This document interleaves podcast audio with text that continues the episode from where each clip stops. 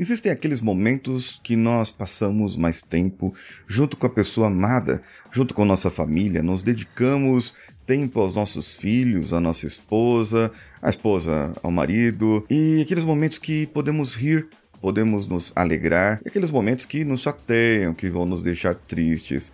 Mas todos esses momentos fazem parte da vida e de como você se relaciona com essas pessoas. E também esses momentos vão te ajudar a ter conexões magnéticas. Hoje eu vou trazer seis dicas para você ter conexões magnéticas com as pessoas que estão à sua volta. Então vem comigo.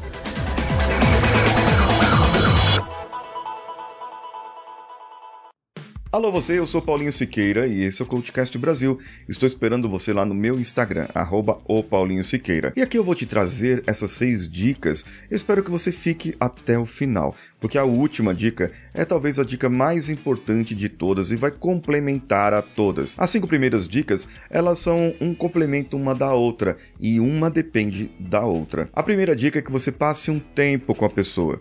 Seja o seu cliente, seja seu colega de trabalho, seja aquela namorada ou namorado que você queira conquistar, ou mesmo um amigo, passe tempo com a pessoa. Mas nesse tempo que você passar, vai vir as outras dicas que eu vou te dar agora. Quando você está passando um tempo com a pessoa, não é só você estar ali do lado da pessoa.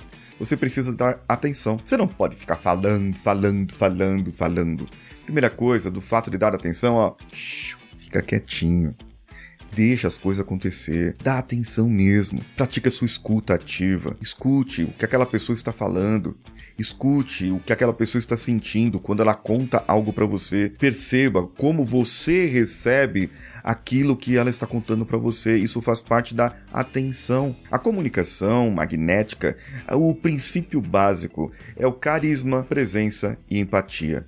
Para você ter presença e empatia, Bem, eu vou falar isso mais em outro episódio, melhor. Agora, o que você precisa é entender que a atenção é você estar plenamente ali naquele lugar, com o tempo que você vai passar com aquela pessoa. Nesses momentos, você pode criar rituais. O que, são rituais?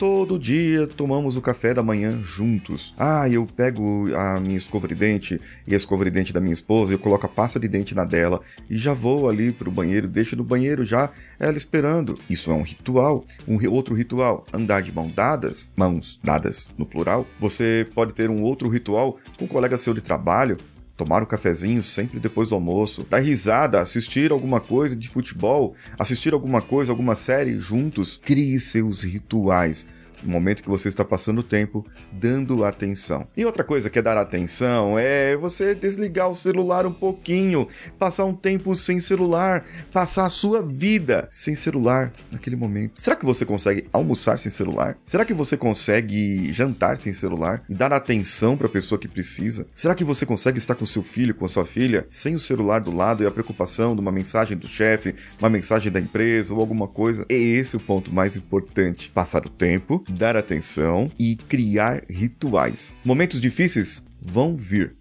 e a pessoa precisa de apoio. Ela precisa de suporte, sem julgamento, sem que a outra pessoa fique criticando. Não precisa, porque ela já está passando por um momento difícil. Lembra de dar atenção, de passar um tempo, criar ritual? Um momento difícil. Se você apoiar essa pessoa, ela vai saber que você pode, ou melhor, ela vai saber que ela pode contar com você a qualquer momento. Bem, se você está junto nos momentos difíceis, nada mais justo do que você estar com a pessoa nos momentos bons. Então passe momentos bons junto com a pessoa.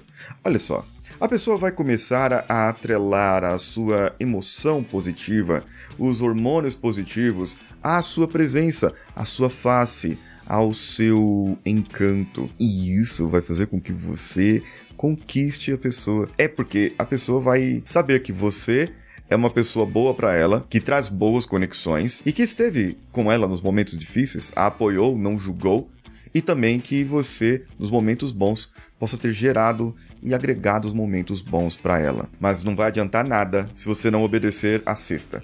A última questão, que são os objetivos e intenções positivas. Tem gente que faz tudo isso que eu te falei apenas para manipular e conseguir algo da pessoa. E depois ele chuta a pessoa. Depois ele deixa a pessoa. Depois que a pessoa fez o trabalho dela, não preciso mais de você. Vemos em filmes alguns manipuladores que até matam o outro.